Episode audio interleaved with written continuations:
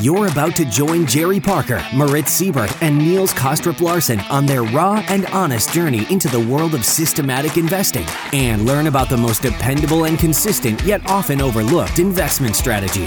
Welcome to the Systematic Investor Podcast Series.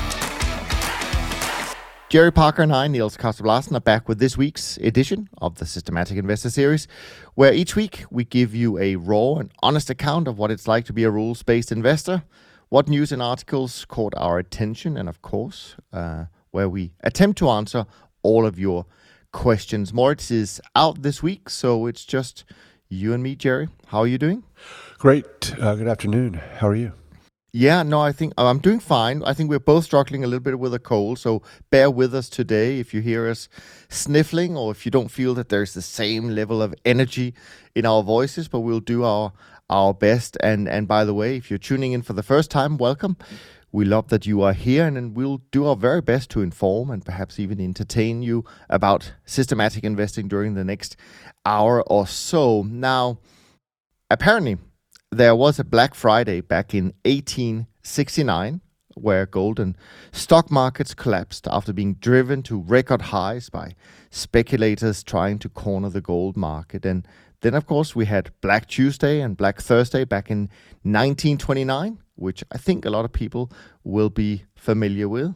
Of course, the uh, Black Monday in 1987 is probably still clear in some of our listeners' mind, where we had a 22.6% drop in the Dow Jones in one day. I think the biggest one day drop still in history.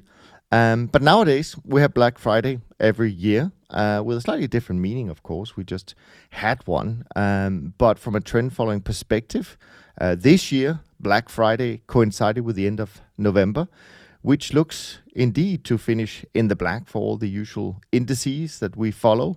Uh, as well on our side for for for Dunn, uh, adding to um, what currently looks to be a pretty uh, good year for for the industry, uh, and um, and uh, in terms of my own trend barometer that I uh, publish every day, uh, it finished uh, at a reading of 47, which is only slightly above the average that I've seen uh, since 2015. The daily averages is around 42. So not a particular strong finish on that. Um, but I do think the industry probably had a reasonably solid uh, month.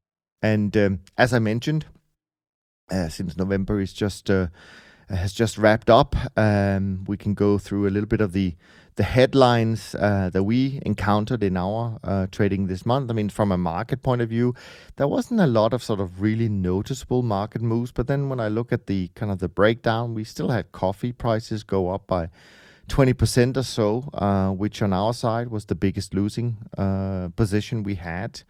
Um, on the other side, on the flip side of that, we had nat gas uh, dropping 12% in the month of November, which uh, was one of the bigger winners uh, in the portfolio. But you know, overall on our side, it was a month that was really led by the the strong equity markets um, and uh, a reasonably well bid U.S. dollar, uh, which we both uh, benefited from, and then of course offset in parts of a, a, a, kind of a sluggish start in the fixed income markets to the month. They, they recovered a little bit towards the end of it. Uh, commodities were pretty mixed for us in November. We had losses in metals. We made some money in meats and in the grains, and the energy sector was pretty pretty mixed uh, overall. So I don't know how how everything panned out on on your side, uh, Jerry, for for the week, for the month. Yeah, well, it's uh, pretty much the same. Coffee was a bummer at a big rally. Guess everyone wants to get long at these big lo- at these lows. Uh, cocoa down, up, back down again. So that trade is um, looking like a lot of the other recent uh, new entries for me.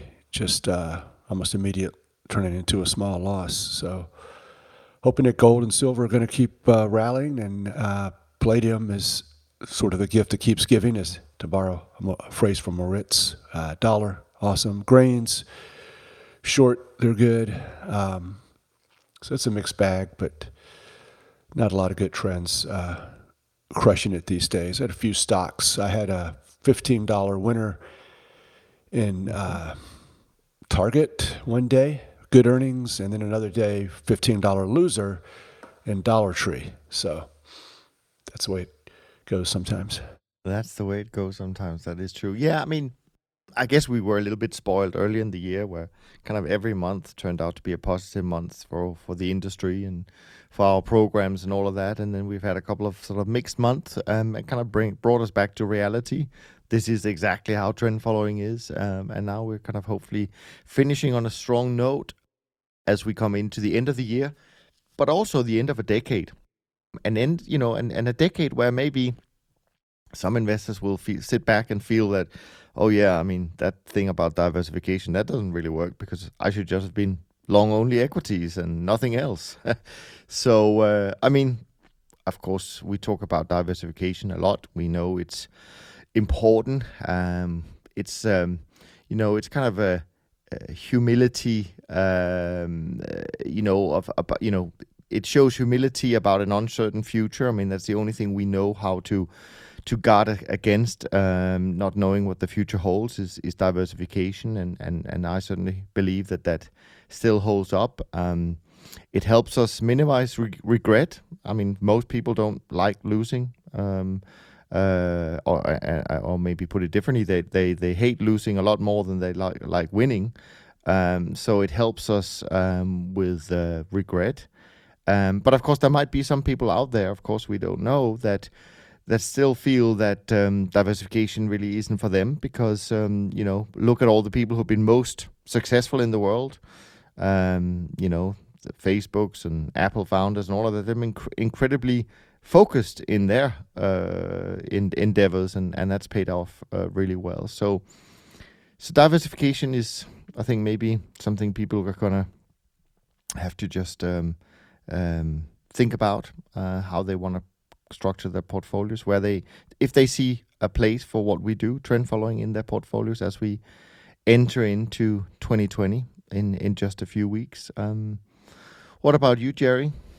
Well you know just thinking about that uh, one of the most, most, amazing things is that um, on a standalone or long only basis a lot of the markets that we trade the currencies and the commodities they don't really fit in well historically with uh, adding diversification without materially minimi- uh, reducing the performance. So with trend following wrapped around it, oh gracious, you can add in all these commodities, all the interest rates, uh, longs and shorts in the bonds and the stocks, and you can really create this diversified portfolio, but not without the trend following. And it, I don't know, it, it's to us, it's been working. Uh, it worked for, it's worked for a long time, and people need to get the message that uh, in order to preserve capital and reduce risk and moderate your portfolio swings without uh, really reducing mm-hmm. your profit. You can uh, add all these great markets, but not without the trend following piece. Trend following miraculously takes markets that are not good on a buy and hold and turns them into contributors, profit contributors to the portfolio, and lots and lots of uh, diversification. So, are stocks uh, superior to all these other markets? I don't think so, but it sort of looks like it recently. But that'll probably change as well. Yeah, I mean, I still go back to this point about that there's never really been, uh, or there has never been a white paper written that uh, hasn't proved that by adding uh, trend following to uh, stocks and a stock and a bond portfolio, um, and that it in, improves the returns as well as reducing the risk. But of course, you have to put into that the little caveat about time frame. I mean, it doesn't happen every year. It doesn't happen every two or three, five years maybe. But in the long run, it's still a great uh, way of, you know, building uh, real wealth. If you don't want to do what we do and that get into the nitty gritty of just focusing on trend following plus nothing, so to speak. And that's why you know it's so important uh, for people who don't like trend following to go to the heart of the matter, which is it doesn't work anymore so yeah, yeah, blah blah blah, whatever you're saying. Okay, you've got the papers, you've you can prove it, you've got uh, back testing, but it doesn't work anymore, and that's why we have to counter that with well, maybe we don't have evidence that it doesn't work anymore. So it's a really big battle, and it's a point of contention, and it's the issue. And so if it does work, then everyone should have their money in trend following because you make the same, you make about the same amount of money. Uh, risk adjusted and with materially less drawdowns. That's why it's so critical that uh, if you're pro or anti, you can get very emotional and very extreme in your opinions on these things. So it's the issue. Is it going to start working again? Is it is it is it going to stop? Has it has it stopped? So uh, right, right, right. I think that's the point. I mean, I don't think it has stopped working. I think I know a lot of people love saying it has, but I don't think it's true. And I think we have to, um, first of all, I think we have to stop being negative about uh, the performance. The performance this decade for many of the best managers, um, you know, is not materially different uh, to what it was back in the 80s. It might be lower than the 90s, without a doubt. There's always going to be a decade that stands out. The same with equity markets, uh, for sure. Um, um, but, you know, uh, certainly in our case, I would say this decade is uh, above the decade starting in 2000, despite the fact that we had 2008, which was a great year in uh, in in the 2000s. So um, so no, it, I mean it hasn't stopped working.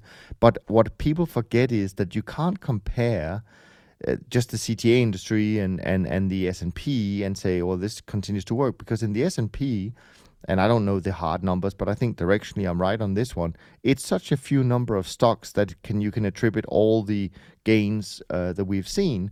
Uh, you can pick so many stocks that hasn't done anything, or in fact has gone down a lot.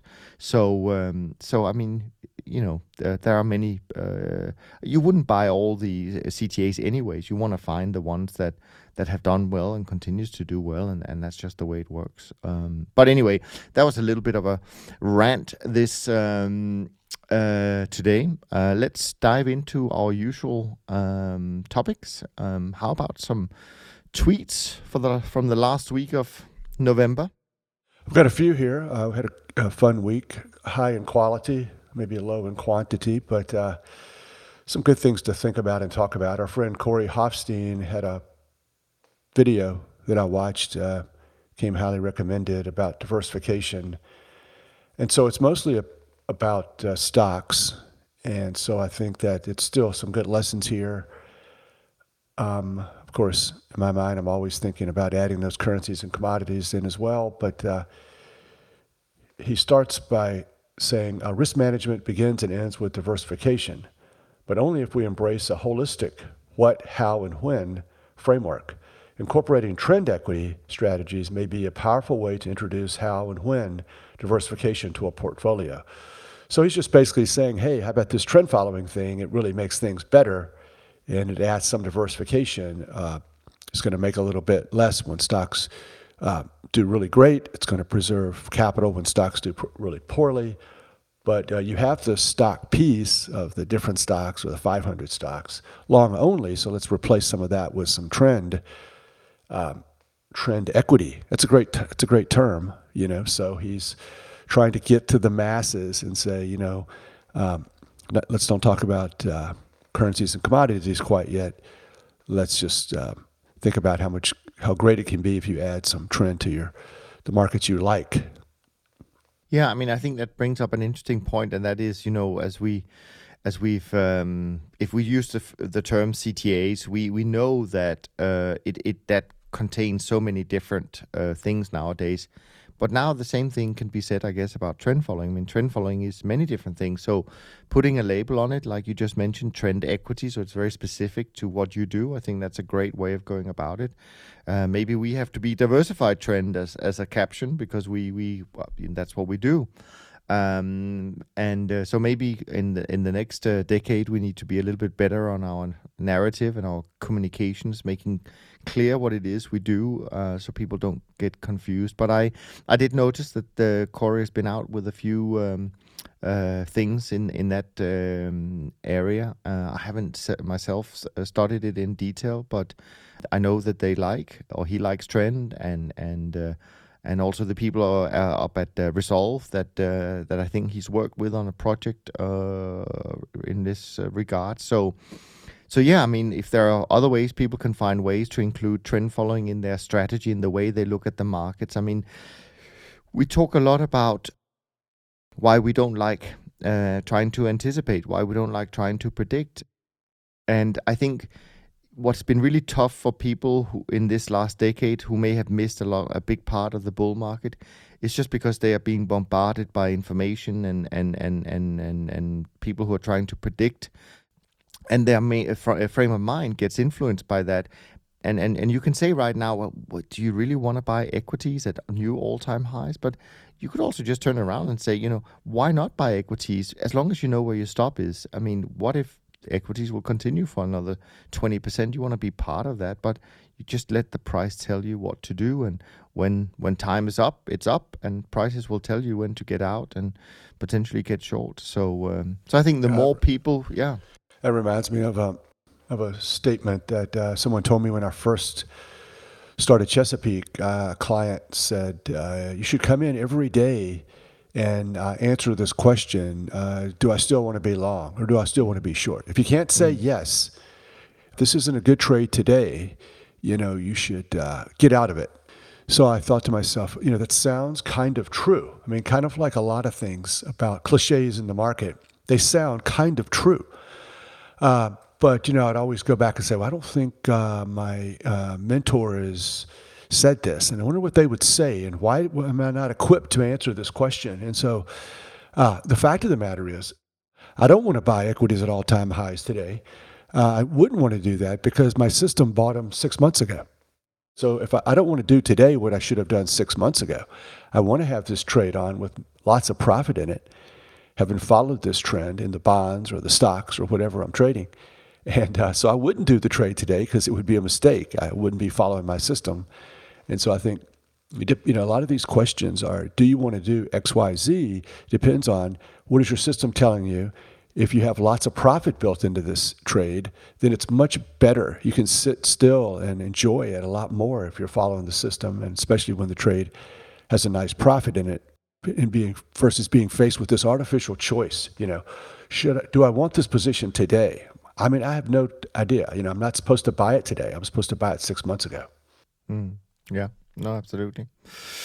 Good start to the Twitter um, segment. Um, what else were was happening in in your Twitter feed this week? Well, I was uh, focusing on Meb Faber a lot this week and listening to mm-hmm. some of his stuff and reading his stuff. And uh, there is a good podcast out there with Andreas Clenow, and I haven't got around to it yet. I took good notes. There's some controversial things in there. He's he's a trend follower, or he talks nice about it sometimes. And so, anyways, there's some different things in there that I think we can get into next week. I was waiting for the transcript to get it perfect. So, Meb, get that darn transcript out there. Every day I'm checking the website for this transcript. I don't really want to go by my notes or have to re listen to it again. But, uh, anyways, we'll get to that later. But he did have this one kind of um, tweet that I thought was pretty interesting. It's about clients. You know, we're always complaining about clients and they can't follow us. We're following the system. You need to follow us as we're following the system for you. And he says in this tweet uh, nearly every investor I speak to says they base their allocations to funds decisions on a process, not performance. And I think that is at least partially true when they're buying into a fund, but it almost universally not true when they're selling. It's all performance. Imagine someone saying, Your performance is extraordinary, but I'm not comfortable with the process. So we're selling. They don't. Also, rarely people say process is intact, but strategy is getting crushed. So we're adding to our investment. That's kind of funny, right? Uh, yeah. A simple, I mean, a simple check is to add your sell rule discipline when the fund buy is made. You just say to yourself, I'm going to buy this fund, I'm going to buy Dunn or Chesapeake for this reason, and here's how and here's my self discipline on both of those. Many funds and strategies can go 10 years of overperformance or underperformance. Does your process incorporate that fact? I would say I've certainly seen some of that this year, uh, where people who took uh, took time, did their analysis, and uh, you know before making an investment. Um, so they were studying, you know, as you say, decades of performance numbers um, to get comfortable and and to understand uh, what we do. Um, but then within you know an investment horizon of only 12, 18 months, because it has been somewhat challenging, um, then uh, they decide to reduce or redeem.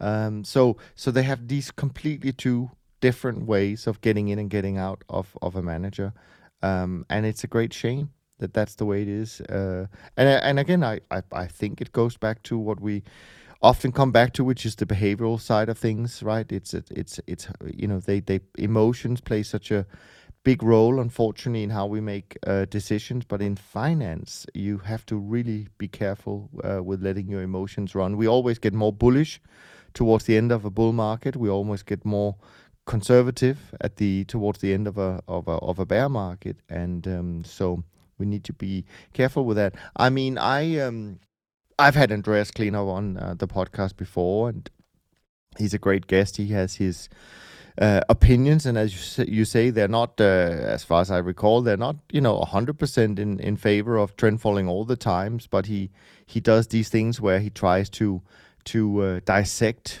You know, can you replicate some of the you know best track records by s- simple rules and and I think I, I did listen to actually Meb, uh, who always produces great content, uh, speaking with Andreas, and I and and Meb actually was focusing a lot on on Andreas's first book, uh, following the trend, um, which is a great book to to read if you want to learn about you know a little bit more about the nitty gritty of systems, but without getting into the you know every single formula, so to speak. Uh, but just conceptually, how you could replicate some of the good track records. And Meb was saying that Andreas should, uh, and I concur with that. Uh, Andreas, you should really, if you're listening, you should really go and, and update your studies to see whether the way you were replicating the performance of some of these managers still holds true, or if these managers have actually evolved and uh, performance since you launched your book a few years ago you know, has started to deviate more. But that would be an interesting thing to see, and maybe one day we'll get Andreas to join us and um, and talk a little bit more about that. Yeah, well, I'm definitely going to tweet a lot about that because uh, he had some controversial things in there. That um, oh, yeah, one of them was. Uh, well, which is, you know, I've talked about this a lot, and I think Moritz agrees to some. I don't know about uh, Dunn, but uh, it's okay. In fact, it's okay. It's it's okay, but it's between us, you know, us between us guys here on the and gals on the podcast. It's okay. It's nothing negative to call ourselves speculators, number one, and then it's okay to uh, look in terms of betting. You know, we're kind of placing these bets in the markets, and he says no, that's crazy. Okay, so we got a lot of controversial stuff to look into. Yeah. At a later date, I look forward to it. And boy, if we ever got him on the podcast, that would be fun as well. Yeah, I'm sure. Uh, Last time a, I asked him, he had football training with his son, so or football match. so he'll, he, it's yeah, he'll, yeah, we'll, we'll make it happen. Yeah. Um, so this is a, a kind of a interesting. We've touched on this topic many times, and maybe even today. So um, this is from uh, Morgan Housel again. Really enjoy his stuff. Um, We'll never get rid of gurus because assuming someone knows everything is easier than trying to figure out how they knew one thing. They let us pretend the future is knowable and the path forward is obvious.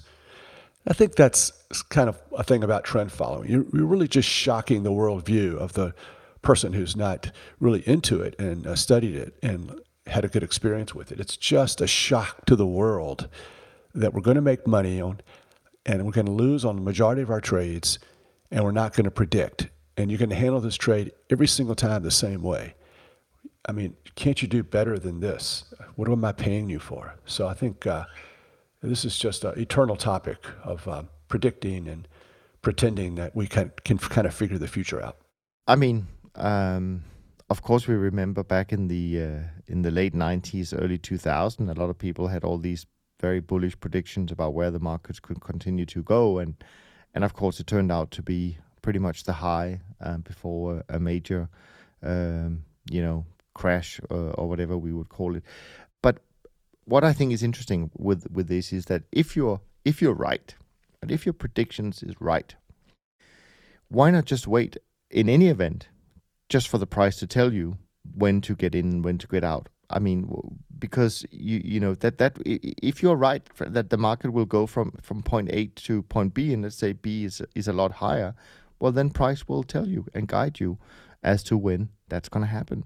So I find it a little bit difficult for people can't understand, as you say. I mean, I think a lot of people are shocked that we don't look at any news and we're just simply looking at the price. But it shouldn't be that surprising that that works, because price will always tell you where you're heading. Yeah, and I've said many times, how much better can they be?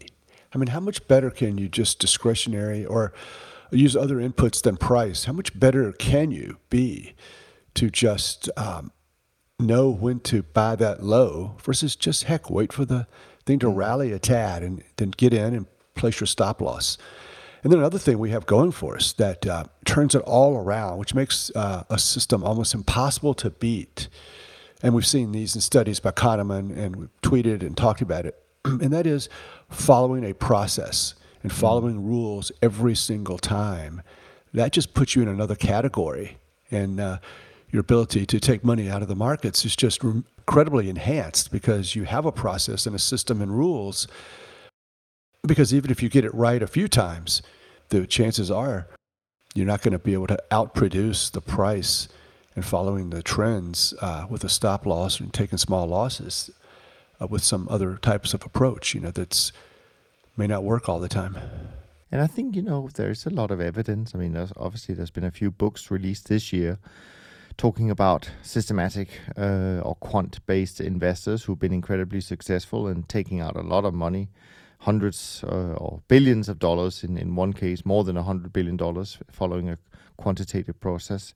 Um, but if, even if you just look at the rankings of the most successful uh, managers uh, right now uh, within the broader hedge fund category, I bet you 90% of the top 10 are quant funds. Uh, we know from last week's talk that um, Moore Capital, Louis Bacon, which I'm not, I don't know that they're quant based. They probably use some quantitative analysis, but I guess they're kind of a more discretionary global macro manager, and how they are finding it too difficult to to do what they do. So they're uh, returning capital to investors, and this was interesting. In the conversation I heard, um, I heard this morning a conversation with um, uh, Mike Batnick and, and Ted Seides uh, about the state of the hedge fund uh, industry, um, and we can talk about that later. But one of the things that uh, Ted Seides said, uh, who obviously knows the the uh, from an allocator point of view, know the manager environment well, he says there there's always you, you can always find managers who are kind of under the radar, who don't want to be in the limelight, who don't want to be the biggest. They just want to focus on delivering really good, solid, above average return. But nobody, you know, only the a smaller subset of, of allocators will will know about them, and and that's exactly what they want. They don't want the big headlines, uh, uh, you know, to be about them. But they have no problem in delivering that alpha still. And I think it's the same. We can find names like this in in our industry for sure. Um, so um, yeah. Anyway, that was a little bit of a tangent, I guess. What else uh, did you find, Jerry, this week? Well, you know, uh, as I've said before, I feel like that uh, I'm on a mission to find, uh, read any sort of article, and I can turn it into uh, something that's relevant to trend following or why trend following works. And so I found this article in the New York Times, and it's was the, one of the most popular tweets I've had, uh, believe it or not. And it's the title of it was "The Zen of Weightlifting." and uh, okay, so the article, the quote I pulled out of there goes like this To advance beyond the low hanging fruit in any meaningful discipline, you must get comfortable spending time at the plateau, a form of purgatory. Keep showing up and pounding the stone. And so I feel like that's what a lot of traders and systematic guys feel like is that uh, we're in purgatory a lot of time and uh, we're getting criticized. We're out of the mainstream. We're trading crazy commodities and shorts and a systematic approach. Oh my God, can you please just limit it to one dumb thing or one crazy thing at a time? And we can't do it. Uh, so we're kind of in purgatory. We have no, we have very few people who uh, are feeling it the way we feel it. Like uh, the stock people can kind of take comfort in each other's miseries. But uh, I just thought it was pretty interesting that so many people like this and sort of. I didn't even mention tw- uh, trading at all, but I had a lot of likes on that one. Yeah, yeah, and I mean, keep showing up is. I mean, that's a great life lesson, right? I mean, uh, uh, in any industry you're in, but it certainly is very important in our industry, and and and and part of the whole philosophy about taking small losses is that you can keep showing up every day and still, you know, put on your trades and and be, you know, uh, you know, rather than uh, shooting for the for the one or two big home runs of your career, but with the risk of you blowing up uh, much before that they uh, they occur. So yeah, no, that's that's uh, always nice when you see an article like that that uh, seemingly has nothing to do with what we do, but then you find all these parallels along the way. So uh, yeah, that's a great great one. I also had a it was a nice tweet uh, from Wayne this week as well. And I've heard of this before, you know, and I'm really confounded a little bit by simple systems or sim, uh, keeping things simple, but not too simple. And I dislike hearing statements that I can't like get a really good feel for what the heck you know is really meant by these statements. And uh, Wayne starts out by saying 25 years of quant modeling wisdom in a nutshell. Quote, uh, the goal is to master the balance, balancing act of simplicity versus complexity of establishing a core thesis that is profound, insightful, and interesting, and yet expressed in a single sentence. Don't be simplistic, but keep it simple. Oh my gosh, you know, what does that mean? I mean, I can't figure out exactly what I can do with that. So I, you know what I did? I went to the dictionary. Yeah, that's exactly. I, I typed in simple versus simplistic. So I, this is what I tweeted, and this comes from, uh, you know, the googling that phrase, simple versus simplistic. Simple is straightforward. I'm plain, easy, ordinary, or uncomplicated. A simple solution to a problem is usually a good solution. A simplistic solution is too easy. That is, it oversimplifies and fails to deal with the complexities of the situation. Ah, okay. A little bit better. than Woody, he, he, we, we triple team this subject here. He goes, using an algorithmic system that takes bets on both sides of all liquid markets is prudent because of its humility. Humility is the proper response to a game with infinite dimensions. Making long only bets by the seat of one's pants is the most complex yet mindless approach. Hmm. I mean, I think this is kind of a, a blessing and a curse, right? Because um, I think the blessing is that we actually that's what we try to do. I mean, in in a sense, when we build our models, we keep we we, we tell people, you know, don't overthink it. Good en- good enough is good enough, and don't don't make it too complicated because it won't hold in the long run. You know, you lose your robustness, etc., etc.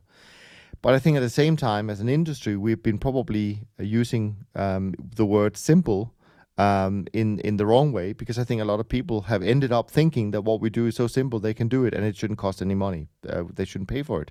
So um, I think the the the the, uh, the the the the not the I don't want to use the word complex, but the the real valuable thing we do is we take something that is inherently complex. I mean, financial markets are inherently complex, and we we we find simpler rules to extract profits over time. So so that's the that's the challenge we uh, we have. And I you know and I and I, I I mean of course you can go to and, and read a book about like Jim Simons that we've talked about so much in the last month. Uh, that's not simple what they do uh, for sure. Um, I'm not even sure they know exactly what they do because it's kind of machine learning stuff by now. So that's not what we do.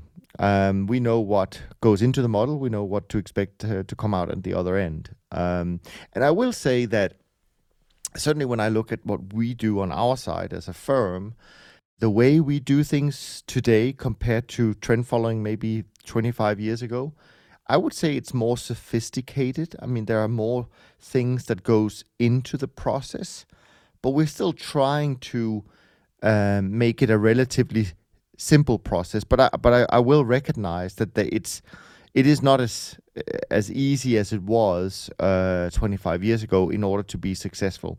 And I think if you look at those, uh, you know, if if you if you I mean, in the very long run, it may not make any difference, right? Because you, you mentioned that as well. I mean, what if we just took a, a system with rules, you know, 30, 40 years ago and did nothing and just let it run? I mean, is can we beat that? Maybe not. I don't know.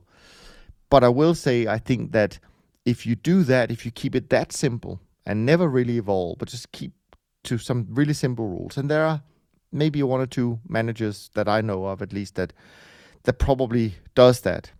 I think the price you pay is not necessarily long-term performance, but it's the volatility it comes with. Then you can go back to David Druz saying is that well, the most volatile systems are the most robust, etc., etc. Okay, fine. So if you can live with the volatility, yeah, maybe you can do what we do in a relatively simple way. And in 30, 40, 50 years over that period, you'll do really, really well. But most people can't handle that volatility. And certainly on the client side, they don't want that anymore because they think they can get something that is much safer, lower vol, and gives you the same levels of return. And for short periods of time, that may be true. Um, but in the long run, I mean, there is still a reason I believe that so few non systematic trend following managers have as long as track records as Chesapeake and Dunn. I mean, they, you, you just don't see them. But I think that the uh, I think trend following can be done simply if you're willing to take the volatility it comes with it. But if you've evolved a little bit and and and, and allow yourself to embrace, uh, you know, some maybe different techniques, newer techniques, whatever it might be, then it's it's it still works. But it's a little bit more complicated maybe than how we did it back in the 80s. Well said. Well said. Oh, I was intrigued by this uh, article about from one of our competitors, uh, trend follower. Oh, but they do other things as well. And this is just a lesson. Their experience in, in 2018 was a 23% loss. Uh, and so, how did they how are they doing this year? Well, they're doing really well this year. And they he says in this article, we didn't change the signals or the port- portfolio construction methodologies. Uh, us blaming tough times on market changes was to fall into retrofitting stories to was to fall into retrofitting stories to the facts. Uh, they benefited as much from what it chose to do as what it as what it chose not to do. So I think uh, it was a great article in the sense that uh, you know sticking to your systems, not making radical yeah. changes, and not walking away from what you believe. Check it, uh, look over it, make sure you know you still are happy with it. But uh, you're just going to have these bad periods, and you need to stick with it. And so and this is uh, something I wrote about last week about change has its own cost. You know, mm-hmm. making changes, it may end up being a right thing to do uh, uh, over the long run, but, or maybe not. But some point in time, the reason we work what we do, the reason we need to be so disciplined is because our day in the sun will come. So your inferior, slightly less than perfect system today, if you tinker with it, you know, 2020 might be its year. I mean, I've had that happen where uh, we wanted to make major changes uh, after underperforming in 2012. And uh, as we were contemplating making these changes in 13, uh, which we thought were definitely improvements, you know, the 2012 systems were outperforming everything. So we kept delaying these uh, positive changes based on our great research. So, you know, it's just one of those things where wait it out a little bit and uh, there's just a cost. That's all I'm saying. There's a cost of changes and there's a cost, I guess, of not making proper changes, especially if you're not diversified or taking shorts and things like that. So, but, uh, you know, nothing is risk free when you make changes. No, I mean that that's really the challenge, and this is actually I think this is really important and I think exactly what you went through back then, which of course we've been through many times as well. I mean, that's the experience that investors pay for, right? Meaning, yes, you'll see newer managers with a shorter track record and their returns looks fantastic, right? But you cannot backtest experience, impossible. And making those critical decisions, like I mean, David Harding on record um, came out and said, you know, yeah, I've decided to reduce trend, but I won't know until 10 years from now if that was a good decision or a bad decision. And that's exactly right. So, um, super important. Uh, and, uh, and, and, and, and investors shouldn't forget how valuable experience is um, not just when it comes to making changes like that, how you handle big drawdowns, uh, do you panic? Uh, do you, you know, just stick to it? Uh, I know we went on record, uh, or our owner went on record uh, in in the um, there's an article written about Dunn in CTA Intelligence because of our 45th anniversary, and where he went on record saying, you know, we never deviate from the system. But that's just us. It doesn't, you know, doesn't apply to everyone. Some people will make um, you know, decisions along the way uh, that are not necessarily based on the system. But that's just what has worked for us over the years. Um, but it doesn't mean that it's for everyone. And of course, sometimes it comes with, um, you know, more volatility than than people would uh, like. Yeah, I think to some degree the positive and negative experiences in life. Uh, this is what I was thinking of when you were saying that. Um, helps you just follow the system more. Mm. And so maybe, and there's other things, there's better research, where there's you know living through certain periods and trades where you were thought you were uh, too highly leveraged or not diversified enough or too short term or too long term. Of course, these things will lead to good research projects and improvement, but I think to a large degree, the amount of um, exp- the, experience we have in uh, the pros and cons of not following our system all the time are usually going to be cons and they are going to make us feel better. But if you had a robot person who always followed their pretty darn good system and they didn't violate a lot of the rules of trading, then maybe, you know, in hindsight, they could say, okay, I, I had no experience. All I did was follow the rules. I mean, well, that's a very unique person. So I think to some degree, the rules and the experiences that we have, if they do nothing other than force us uh, to commit more to following a set of rules, that's that's a hell of a lot of good experience there. Mm, very true. Well said. Um, I've got a few questions uh, that we can dive into, but I'm happy to uh, continue with any further tweets. Oh, let's go to the questions. Okay, cool. First question here is from uh, Michael. Uh, Michael uh, writes so it's about this theme about um, sample uh, size that we've talked about a few times uh, and not over optimizing results due to too few trades. Um, so, one, he says, can the number of trades a system produces be used as a shorthand method for evaluating whether a system is under or over optimized? If so, then is there a rough guide guideline uh, for number of trades for a given speed? Example: System X trades six month breakout. Could we compare number of trades to a simple equation such as trades equals speed divided by year to tell us if a system is likely to have been over optimized? Not entirely sure uh, if I understand fully. Maybe you do. What Michael is trying to to um, get us to discuss here. Um, I mean, of course. I mean, okay. So so let me just say something here, Michael. Uh, maybe it's helpful or not. Um, I mean, clearly, if you have a long term system that only produces a couple of trades a year, you don't get a lot of uh, you don't you don't have a big sample size. Then you could apply the same rules to 100 markets or 50 markets, and of course you get many more trades uh, to to analyze. But but I don't think I mean you have to take into account that there is the speed or the the, the length uh, time um, factor that so so you can't necessarily compare, in my view, uh, that you ha- need to have a certain amount of of trades uh, to to have enough uh, of, of, your sample. If you're comparing a short term system that produces lots of trades all the time, and comparing that to a long term system, you you have to recognize that you're going to get fewer signals uh, in in in the longer term uh, time frames. But I think nowadays, if you have enough data and enough markets in your portfolio to to test, even if you don't want to trade all of them because of maybe account size or whatever it might be, you should be able to go back far enough to get a decent uh, sample size uh, in terms of trades. And then you could also argue, and I know that argument, uh, I've heard that from from from uh, some of our colleagues in the industry, that they don't even go back necessarily to the 80s or the 90s right now because they think that maybe the last 10 years worth of data is is is enough to give you an idea of that. I don't know if I agree or disagree on that. I'd love to hear your view on that, Jerry. But um, and if you have any other thoughts for Mike uh, regarding his questions. Yeah, I'm not a fan of uh, eliminating data.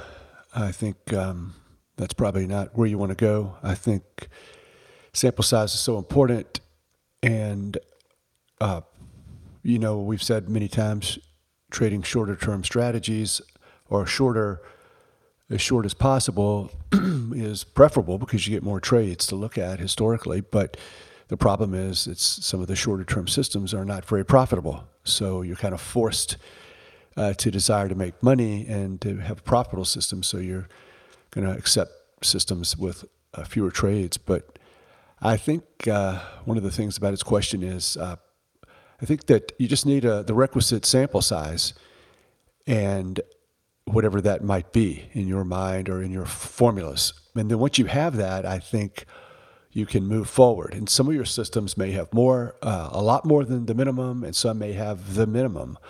But uh, probably deciding whether the system is robust or curve fitted is probably uh, you know, probably not what the sample size is going to tell you um, if it meets that minimum requirement. So I'm not exactly sure if I want to weight the systems or feel better or worse about the systems if they all have the minimum sample size requirement.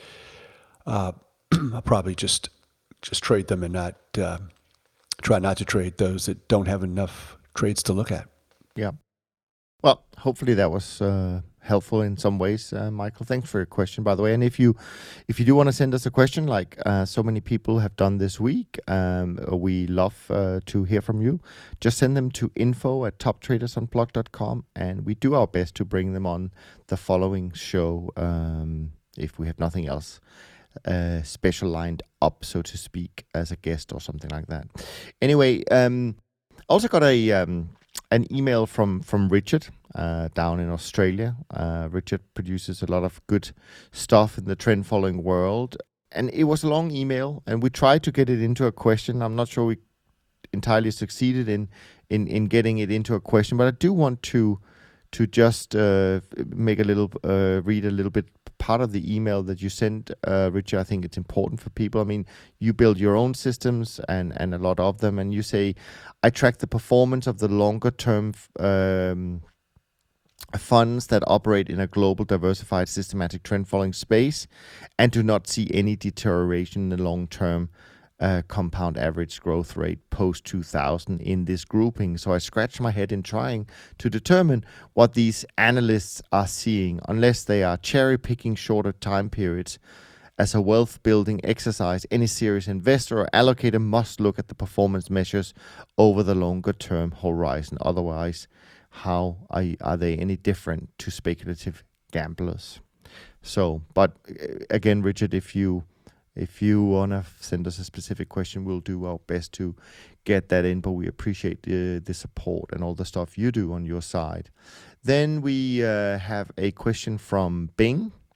Uh, and uh, let me see if there was something in the intro I need to get into. No, let's go uh, straight to the question. And that is if a trader has a rules based methodology that one generates a positive expected value, then applied over long term, uh, the full business cycle uh, that covers both high and low volatility regimes, and two follows prudent risk control that risks no more than 3 to 4% of AUM per trade, then questions one, does position sizing really matter? Why not go all in uh, all the time on every trade signal if you can maintain prudent risk control of risking no more than 3 to 4% of AUM per trade? And two, during high volatility regimes, I found that it psychologically to be easier to scale into the positions rather than to go all in is maintaining psychological composure. Uh, the fundamental reason why everyone says sizing is important. Uh, and then he thanks us for the podcast. So thanks so much, Bing, for your question. I think this is an interesting one because clearly you have a different view on what um, uh, you know risk tolerance maybe than than what we have. Um, and uh, just from from my perspective on this, uh, being, I mean, the problem is that of course, if we knew that all our trades were winning trades, yeah, you could certainly risk more, but most of the trades we do are still losing trades, and we don't know how they're going to show up. We don't know the sequence of how these trades show up. And therefore, even if they make money in the long run, if you get into a bad run where the sequence is lose, lose, lose, lose, lose, and there's no winners in there, then risking 3 to 4% will basically basically put you out of business in a, in a short space of time. That's the challenge you have. And this is why we keep saying trade small because even if you see mostly winning trades in your system, I mean, that's fine, that's great but it doesn't really tell you if that's con- if that sequence is going to continue in the future. So, um, so, so you want to be careful. I mean, if you're only trading two markets, okay, fine. But if you're trading like we do, 50, 60, 100 markets, you just can't risk that much per trade, uh, unfortunately. Uh, so, without knowing those kind of details, um, it's that's hard for me to to answer about the high volatility and the uh, psych, you know psychological side of things. I mean, yeah, I mean, I think psychology is really important in any. I mean, certainly if you're starting out as a trader yourself, uh, you know, psychology is what's going to trick you up, and in your emotions are what's going to make it really difficult for you to stick with the systems when you're in a 30, 40% drawdown uh, suddenly. Um, so that's another reason why. Um, and this is something that goes for investors as well. One of the reasons why our industry have become lower vol overall is probably because the types of investors that uh, invest in these strategies, they don't want to see these huge drawdowns. Um, we just can't eliminate them. We know they're going to come from time to time. And we probably think that if we keep trading long enough, the biggest drawdown is going to be ahead of us, not behind us. So, again, psychology is important. If you, uh, if you, if you, if you end up in a situation where you can't stick to your system, that's a really bad place to be in, uh, and that's another sign that you you've been over trading. Anyway. Yeah, it reminds me a little bit of when I first learned about trend following when I was in public accounting in the early '80s, and I thought this is the greatest thing ever. I mean, this is the greatest thing I've ever seen, and I learned about futures and commodities and going short, and it was just check, check, check, amazing. So I thought, you know, I just put into my calculator what happens if I compound 100% a year every year. I was like, yeah, I'm going to be a very wealthy person. So I think it's great to have that, uh, you know, commitment and that uh, and, and, that question. You know, it's it's kind of like if if this, then why not uh, that? And so, well, this is a little bit more complicated. So um, I think one of the things that has happened, and this is just my opinion, and I've said it many times. um, it's the reason we, in order to stay to make money for clients, we've had to become longer term, and the drawdowns are going to be larger, but the systems are profitable, and so, and then as you mentioned, in this age of uh, zero, low interest rates, zero interest rates, negative rates, uh, the desire for a 10% return is much higher than uh, a 20% return or greater with the accompanying drawdowns. So everything is leading us towards um, trading smaller because of the systems and because of the risk appetite that people have. And according to Moritz and I, um, the drawdown should be the max drawdown should be around at least twice as much as the annual return. So I think in a nutshell, if you do a back test and you're risking three to four percent, at some point in time during the back test, you will have a more than 100% drawdown. I mean, I think that's where the rubber meets the road right there. Or we'd be doing it and we'd be, I'd, shoot, I'd be risking 1% or 2%. But I don't even do that. So I think that the amount, so maybe this uh, uh, person who gave us this question has a bet, much better system, a way to uh, implement a risk control overlay that prevents these major drawdowns two times the the annual return. And so maybe that's where the, it all is, which I don't, and I don't, so I don't know how to answer other than I think 50 basis points is about right, uh, given yeah. the, the the look back period and the the type of systems that I think are profitable these days have to be more six to 12 month look backs versus for me it used to be you know uh, two weeks. And of course, it depends on the system and the strategy, but it also depends on how many markets you trade.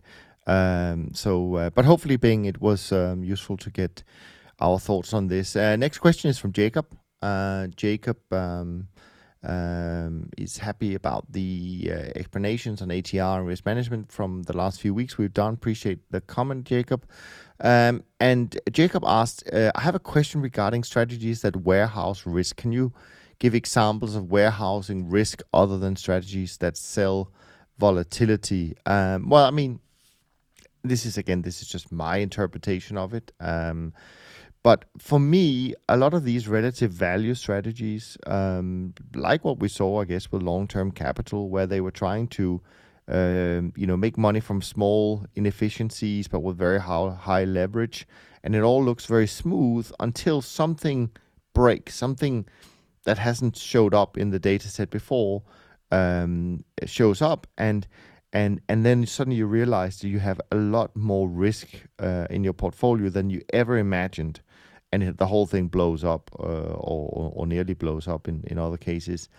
I think what I mean by that is that I think some of these strategies can look safe, but actually they are warehousing a lot of risks that you may not see. While what we do is um, we because we're directionally based, we we we mark to market our trades and positions every day.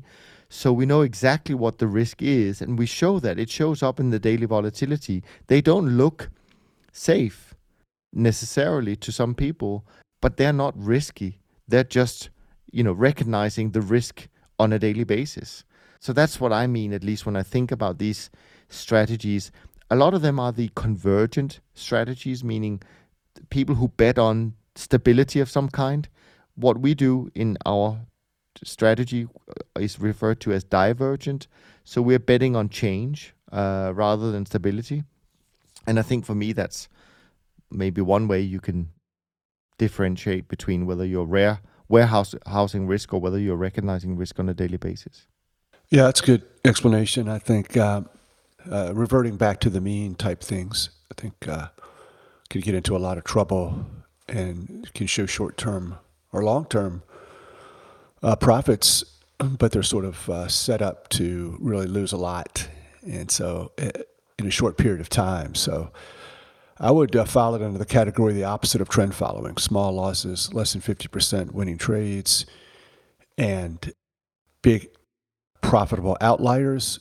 So it's the opposite of that: more than fifty percent winning trades and uh, small winners, and you get crushed on uh, the potential outliers and when it doesn't revert to the mean. Uh, warehousing, I, I know that came, I read that on Twitter once. I'm not sure I fully understand that. Uh, warehousing something, are we where are they warehousing it? Maybe I'm not sure what that means or if that's true, but it's out there. A bad thing is out there when you don't take small losses and you're not in gear with the trend and you're not uh, trying to profit from large moves. Yeah. Hopefully that was uh, helpful, Jacob. Then we move on to Nathan. Uh, this question actually is in relationship to a question or a comment that uh, Moritz made uh, last week on last week's podcast about um, crude oil WTI. But I think we can answer it anyway, even uh, if um, Moritz is not here. So the comment that Moritz was making was he that he sees no trend in WTI as it just bounces in a range. And then you write, uh, Nathan, but when I put up a chart, price has pretty much only been up for the for two months since the beginning of October, it made me wonder how we define or construct the parameters for a trend. Perhaps, thus, perhaps on a 240 minute chart, crude oil has a very easy to see trend, but on a daily or weekly, it becomes more convoluted. How can we reconcile the various time frames that show a trend versus those that have no clear signal within the same instrument. Um, yeah, I mean, I think you you kind of touch upon it yourself and, and answer it almost. It's all about time frame. It's you know it's how you look at things. Uh, what may be a short term trend for some uh, is nowhere near a trend for others. Uh, and I think since both Moritz, Jerry, and I, or, or with the firms uh, we we uh, represent, um, we are long-term traders. So uh, oil bouncing between fifty and sixty dollars for uh, a number of months uh, for us, it's not really a trend. It's it's a range. Um, we wanted to break out and move from 60 to 100 or from 50 to down to 25 again. That that is something we can get uh, excited about. Um, but on you know the good thing is there are lots of other managers out there who do the short term and, and play that side and, and they may be enjoying uh, what's been going on in in uh, in crude oil for the last few months, um, and that's fine. Um, I mean, at the end of the day, we're probably all trend followers to some extent. It's just a matter of how you define the time frame.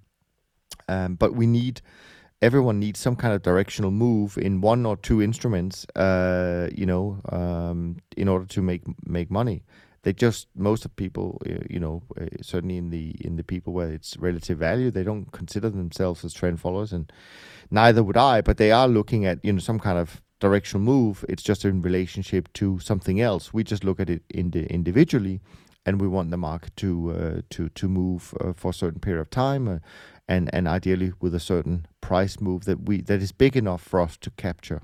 Yeah I'd say that uh, using breakouts, you know, and moving averages, and with a 20 day look back. I used to do that in the 80s, and it was great. It doesn't work anymore. But I think that some people who look at 20 day look backs, it does work for them, but they're not using the breakout or the moving average alone like I would or I did.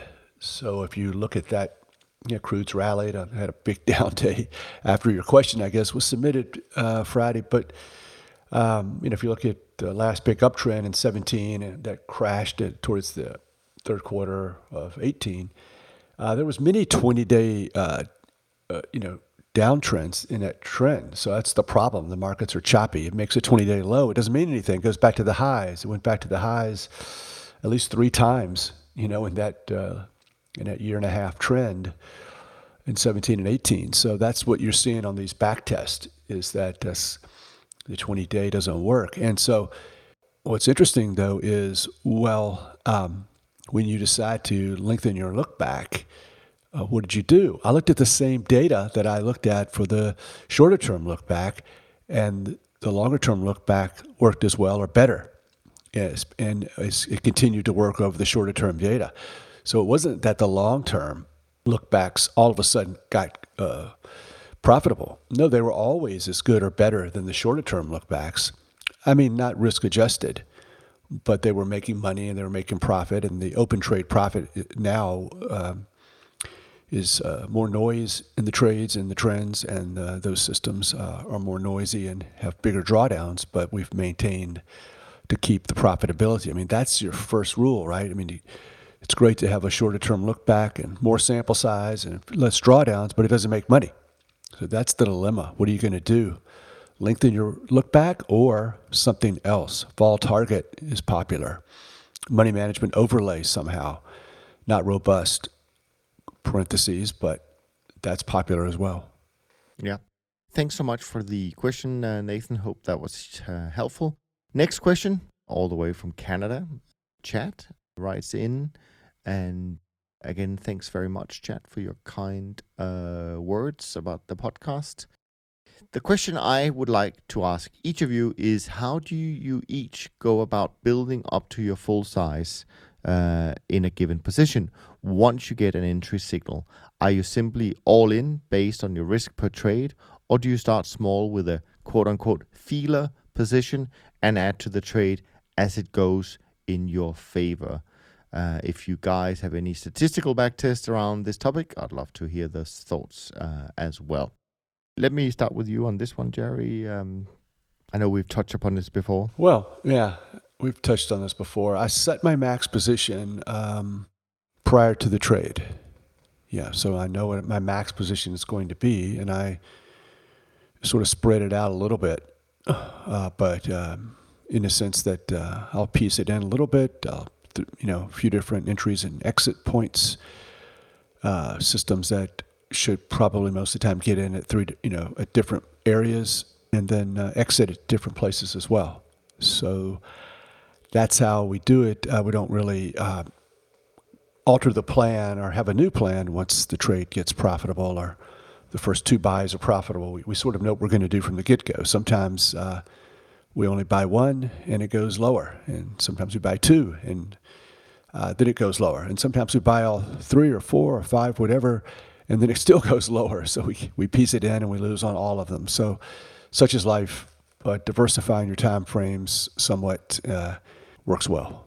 Yeah, so just to, to add to that Chad, so essentially what Jerry's saying, and we do the same. So we know roughly how much risk we want to take on on on in a given market, right? So that's your starting point.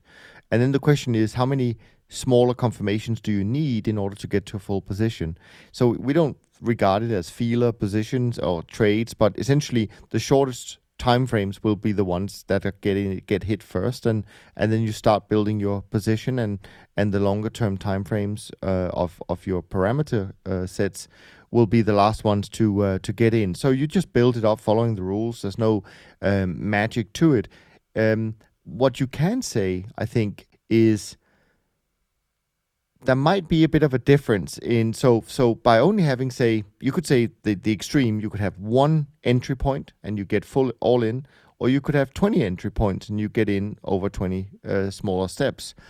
And of course, if you get into a great trend early on, that's obviously going to be uh, better to get in straight away. But at least in my experience, doing it step by step, longer term, uh, is probably the way to go about it if your account size is big enough to do so. Uh, simply for the reason that if you have a lot of, and we will go through these periods from time to time where there's a lot of uh, false breakouts or noise or whipsawing, however you want to determine it. If you only have one or two or three uh, entry points, um, you can lose a lot of money in a short period of time um, because you get fully in and then you have to get out again, and then you might get fully short and back again, and so on and so forth. So I think that's generally why we also on our side like to have um, you know a, a, larger number of of entry uh, points. Now, of course, it doesn't mean that sometimes some of these points can't be hit on the same day, and you do end up getting in relatively quickly. But it's not necessarily how it's structured, and so just keep that in mind. Again, depending on a little bit of again on your on your system. I mean, if it's a shorter term system, you obviously can't wait for maybe had to have 20 confirmations. But if it's a longer term system like WeTrade, uh, you can certainly have multiple entry points to before you're at a full position. But still, the full position needs to be predetermined before you uh, start building it up. So. Thanks for that, Chad. Uh, last question for today. Uh, it's a couple of questions from Chris. Chris, who has written in before. So nice to hear from you again, Chris he starts off. I want to congratulate Jerry about his UV. You you know what this means. UVA football team beating VA Tech this week. Oh, I was there. Thank you. I flew up uh, Friday morning, 7 a.m. to Charlottesville. Got there within a, an hour before the game. Flew back uh, Saturday morning. And it was. I was wondering, you know, in the fourth quarter, why did I do this? What a mistake! but you know, in all sports, Niels, uh, you have to put yourself out there uh, you can miss a lot of fun uh, once in a lifetime events. Hopefully not once in a lifetime for this, but so. if you don't risk it, you've got to take some risk in life and uh, sports and the markets. You've got to put it out there and uh, to get the reward. And so many times I have uh, shaken my head. Why did I put myself in this heartbreaking situation? Only to be rescued in the last few minutes. So that's what happened on on Friday. So thank okay. you. Yes. Good for you. Good. All right. Well, then this let's get back to the, the trading side of your question, Chris. Uh, I've been developing my system for years and been trading it live for months now. As the account grows, I add markets to the portfolio. I have a list of 30 markets that I want to trade, but the account size restricts the number of markets available. The spreadsheet that I keep indicates that when the system is running completely and trading in all 30 markets, there will still be a lot of money on the sideline. What should I do with this cash? And then that's one question. Second question also, has the margin requirement for Bitcoin changed? I don't uh, look at the margin requirements often, but it seems that the requirement went up substantially. So let's do, deal with the Bitcoin first because I have no idea, um, and because we don't trade it. But Jerry, you may know whether it's changed. I don't keep up with that. I know um, our margin requirements are low, ten or fifteen percent, and we put that cash in treasuries. Um, it's a it's sort of a something that uh, it's not that relevant. I think if you have that amount of money that's left over, then you should put that money in treasuries. And uh, it's irrelevant, uh, your margin to equity ratio, although if it's 40 or 50%, you're probably the same person taking that 3 to 4% loss per trade of your AUM. So trade smaller and have even more money that's going to earn interest but I, I know that uh, Bitcoin traditionally at the brokers have had uh, high margin, short Bitcoin as well. That it, I think that there's a difference between being long and short. I think short might the the margin might be a, a lot greater. But if we trade 80 markets or 90 markets, and one of them is Bitcoin, one of them uh, has uh, crazy margin requirements, that's okay, right? We're going to not be worried too much about it. We're just going to pay that increased margin and not care because the other 89 or 99 markets have low margin requirements. So not not an issue. Yeah, no, absolutely. So let me put it this way, Chris. I mean, if you're a just trading your own money and and you have uh, lots of cash still spare, I mean that's a great problem to have. And uh, as Jerry suggests, I mean keep them safe. Uh, you you may need some of it for for margin later on, but keep it liquid, keep it safe. Now, if you're talking about it as a business, right? What Chesapeake has to do, what Dunn has to do. I mean, we have to look after hundreds of millions of dollars of our clients' money that we don't use for margin. So that for, for that we need to have a real plan, right? So in our case, we use a cash manager. So, uh, you know, some managers do it themselves. Um, in our case, we outsource it and there's some there will be some guidelines for what the cash can be invested in, which is typically um, you know government bonds uh, or highly highly rated corporate bonds. You, you know the money that investors invest, you want to keep safe first and foremost. They're not the the the, the spare cash is not we, we don't look at it as something that should produce a return. We we need to keep them safe. Uh, we saw during the financial crisis that banks went under money market funds froze, etc., etc., and you just don't want to be in a situation like that. So if you're a CTA and, and, or any other hedge fund and you have lots of cash you need to to look after for your clients, um, first and foremost, make sure they're safe. They need to be in liquid instruments, um, but don't take any chances with them. Don't get tempted by higher rates of return in in some um, you know silly stuff it's not liquid the day you need the liquidity for sure. Um, so just stay with it uh, in, in, in super highly liquid fixed income instruments. Yeah. Okay, those were the question for this week. I will quickly go through uh, the performance, which will almost be the performance for November, uh, not quite, um, because this is as of Thursday evening.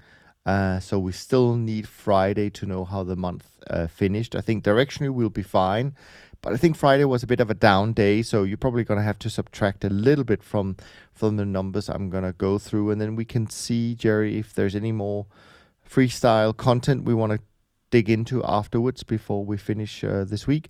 But anyways, the BTOP50 index as of Thursday was up 1.22 for November, up 741 for the year. SocGen CTA index up 1.26 for the November, up 7.34 for the, the year. The SocGen Trend uh, index up 1.63 and up 10.7 for the year. The SocGen Short-Term Traders Index looks to have a good month, up 1.10, up 3.18 for the year, and the Bridge Alternatives Index up 1.85% for the month of November and up 10.49 year to date 2019. So we're still one month uh, still to to come um, before we know how the year ended. Um, since it's just you and me, Jerry, um, do you have any um, thoughts, ideas, topics, spur of the moment, um, something, something you want to bring up? I think uh, next week uh, I want to spend some time on some uh, articles and papers that came out this week concerning um, shorts and maybe shorts or drag. And we talk a lot about shorts on this uh, podcast and how much we love our short trades and they add diversification and risk control. So there was an article, a paper out recently that, that the study was uh, don't, you know, shorts are a problem, don't do shorts. So maybe it was stocks only maybe that's the case for stocks. But I'll look into that more, and we'll talk maybe more next week about um, shorts in general. I think that's a great idea. By all means, uh, send it to Moritz and I, and we'll do our best to uh, read up on it as well. But I think that's a good uh, good idea to have some topics. I um, actually uh, met with some people we've been referring to a lot this week. Uh, the good folks at Epic Capital in Dublin and they, of course, are the authors of a great recent paper on dealing with that deals with some of the challenges that that our industry has been uh, accused for being subject to. Um, and um, I think we got, I think I managed to get uh, a bit of a buy-in to uh, get uh, one of the uh, Appy folks to come on the podcast, um, maybe before Christmas, who knows, or maybe early next year to talk about that a little bit uh, more in depth. I think it's such an important piece of research that they've done. I encourage everyone to uh, get a copy of it, uh, read it, and um, but anyway, let's hope we can discuss that in more detail as well. And of course, if you have any other ideas, um, I know we had a couple of suggestions to get Andreas Clenow on the show. So Andreas, if you're listening, you know, reach out let's uh, get it going. Otherwise, I will reach out to you. Yeah. Any other things that you think could be fun, interesting, um, educational? Um, we're open minded to uh, to this. So, with all of that said, let's uh, wrap up this uh, week's conversation. We hope you have enjoyed it. And um, if you like what you heard, of course, um, we are always uh, very grateful if you would leave us a rating and review in iTunes. Uh, they really do help. And of course, you can share the these episodes with a like-minded friend. Um, you know, one share is is is fine by us. So uh, from Jerry and me, thanks so much for listening, and we look forward to being back with you on the next episode of the Systematic Investor. And in the meantime, have a great week and a good start to the festive season. Thanks for listening to the Systematic Investor podcast series. If you enjoy this series, go on over to iTunes and leave an honest rating and review. And be sure to listen to all the other episodes from Top Traders Unplugged. If you have questions about systematic investing, send us an email with the word question in the subject line to info at toptradersunplugged.com and we'll try to get it on the show. And remember, all the discussion that we have about investment performance is about the past, and past performance does not guarantee or even infer anything about future performance. Also, understand that there's a significant risk of financial loss with all investment strategies, and you need to request and understand the specific risks from the investment manager about their products before you make investment decisions. Thanks for spending some of your valuable time with us, and we'll see you on the next episode of The Systematic Investor.